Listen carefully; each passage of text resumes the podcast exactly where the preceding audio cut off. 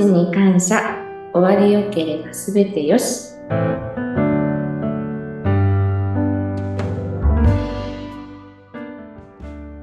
こんにちは、インタビュアーの山口智子です。命に感謝、終わりよければすべてよし。この番組普段はスタッフの方、また代表の染谷さん、そして角田さんなどに出ていただいて、いろいろ脳幹視に関するお話を伺っているわけなんですが、前回からは、6月から新たに当備の仲間として加わった社員の皆さんに、一人一人ご出演いただいています。今日は、秋葉遥さんです。よろしくお願いします。よろしくお願いいたします。えーさて、秋葉さんなんですけれども、6月からということで、今、研修がね、進んでいる段階ですか？はい。うん。いかがですか？ま、まだ始まってね、少しだと思いますが。えー、まあ、2週間ぐらい勤めさせていただいて、前職と関わることもあるので、まあでも、やっぱり少しずつ仕事は違うので、新鮮な気持ちで研修を受けております。あ、ね、今、前職と関わることがあるっておっしゃってたんですが、前職はどんなお仕事だったんですか？前職は葬儀社に勤めておりました。そうなんですね。前回ご出演いただいた北島さんもね、葬儀社でっておっしゃってましたが、じゃあ、秋葉さんは葬儀社で全体的なお仕事をされてたんですか？はい。えっ、と、18歳から9年間葬儀社に勤めていたんですけど、仕事の内容的には、うん。お寺の、まあ、宗教者のご案内、接待だったりとか、ご焼香のご案内、あとはご遺族様が円滑に葬儀、お通夜葬儀取り組めるように、あとは最後のお別れの場面の補助とかをしておりました。ああ、そうなんですね。すごい、18歳からずっと葬儀のお仕事に携わっていらっしゃるんですね。え、これ一番最初そもそもはなぜ葬儀関係にというふうに思ったんですか？もう、18歳の時は、すごい志が高いとかではなくて、うん高校の先生におすすめをされて、葬儀者どうっていう言葉だけで面接に行き、内定を受けて勤めさせていただきました。そうだったんですね。え、実際にやってみてどうでしたか？実際に葬儀社で過ごしてみて、最初は何とも思わなかったんですけど、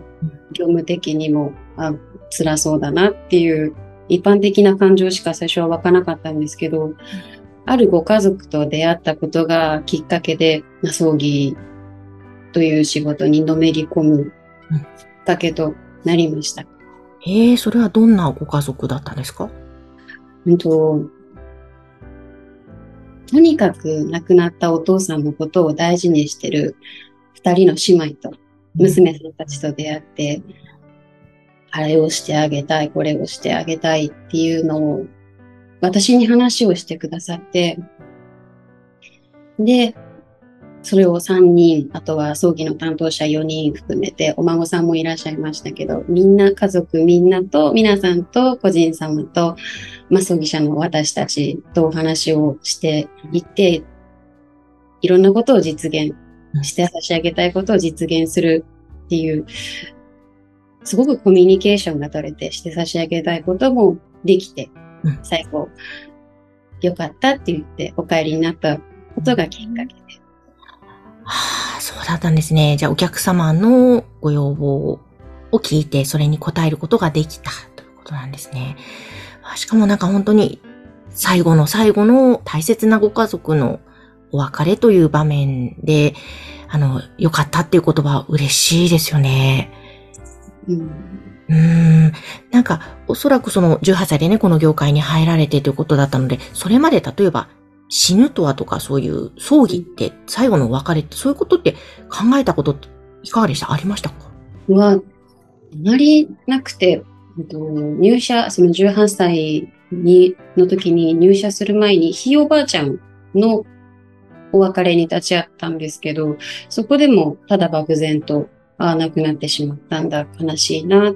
まあ、葬儀は行わなきゃいけないよねっていうぐらいの感覚でした。うん、うん、うん。えーそれが何か感覚が変わったりっていうのもありましたか？働いている中で。しなければいけない、葬儀は必ず開けなければいけないっていう、今までその10、はい、18だったり入社してすぐの頃はそう思っていたんですけど、しなければいけないことが、それすらできない人たちと出会ったことがきっかけもあります。えー実際お顔を見れなかったり、個人様の大切な家族のお顔を見れなかったりだとうーん。は、まあ、金銭的な事情によりっていうのもいろいろ経験はしましたけど、してあげたいのにできない。できないことに対して葬儀者である私たちも何もできない。うーん。というのも、その不甲斐なさとかを感じてて、どうしたら、まあ、私たちに何が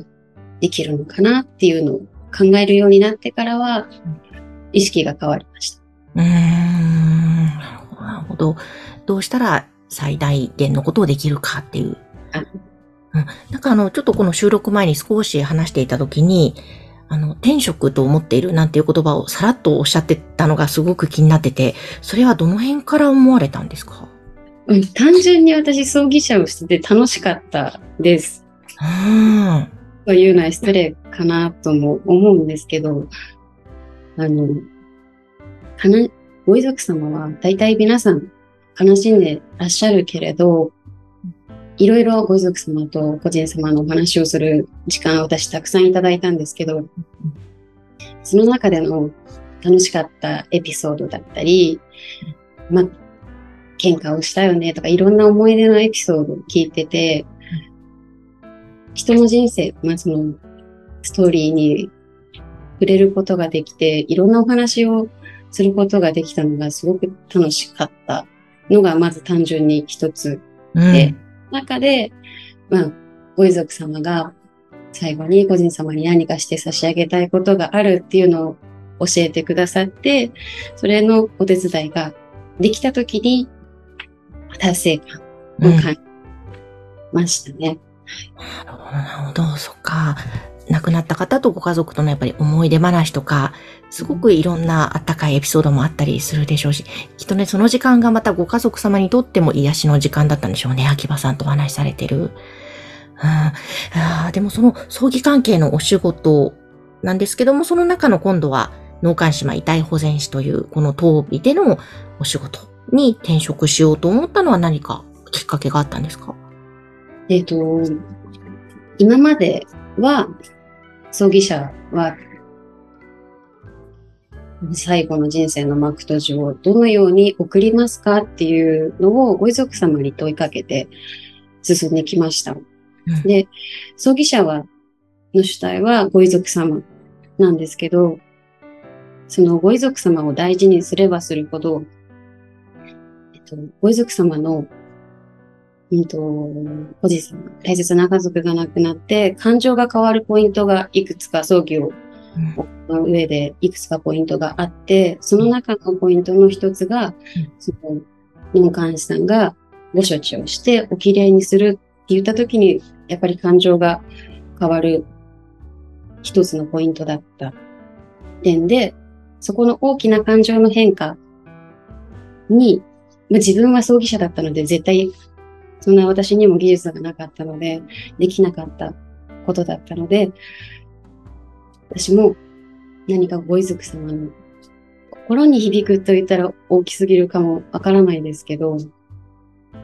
きっかけの一つ、少しでも、なんだろう、個人様を思い出すきっかけだったり、悲しいだけじゃないきっかけを作る存在になりたいなと思いまして、転職をさせていただきました。はあそうだったんです。なるほど。感情が変わるポイントがいくつかあるわけで、確かにそのうちの一つラストメイクってそうですよね。はあ、なるほど。じゃあこれから研修期間を経て現場に出ていくと思いますけれども、えこれからの目標こんな風にしていきたいっていう展望あったら教えてください、最後に。はい。えっと、まずは、必ず研修期間中に研修を終えることが一つ目標です。うんで、ことは、どのような亡くなり方の方も大切な、最後は大切な家族に会えるように、触れてお別れができるような状態にできるのし、痛い保全師になること、そして、優しさも忘れずにうん。いきたいです。はあ、ぜひ頑張ってください。ありがとうございます。えーさて、ということで今日は、